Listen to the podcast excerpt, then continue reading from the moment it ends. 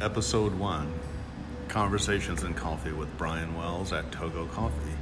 Today, this morning, we have with us Elizabeth. Say hello, Elizabeth. Hi, Brian. And Marty. Good Hi, morning. Brian. Good morning. Welcome to the first podcast of Conversations in Coffee. This morning, we're talking about patience, understanding driving in Seattle traffic, and not letting people that flip you off or cut you off tick you off. Marty, tell us about your drive in this morning. Oh, Brian, thanks for putting me on the spot. It's always wonderful to put people on the spot.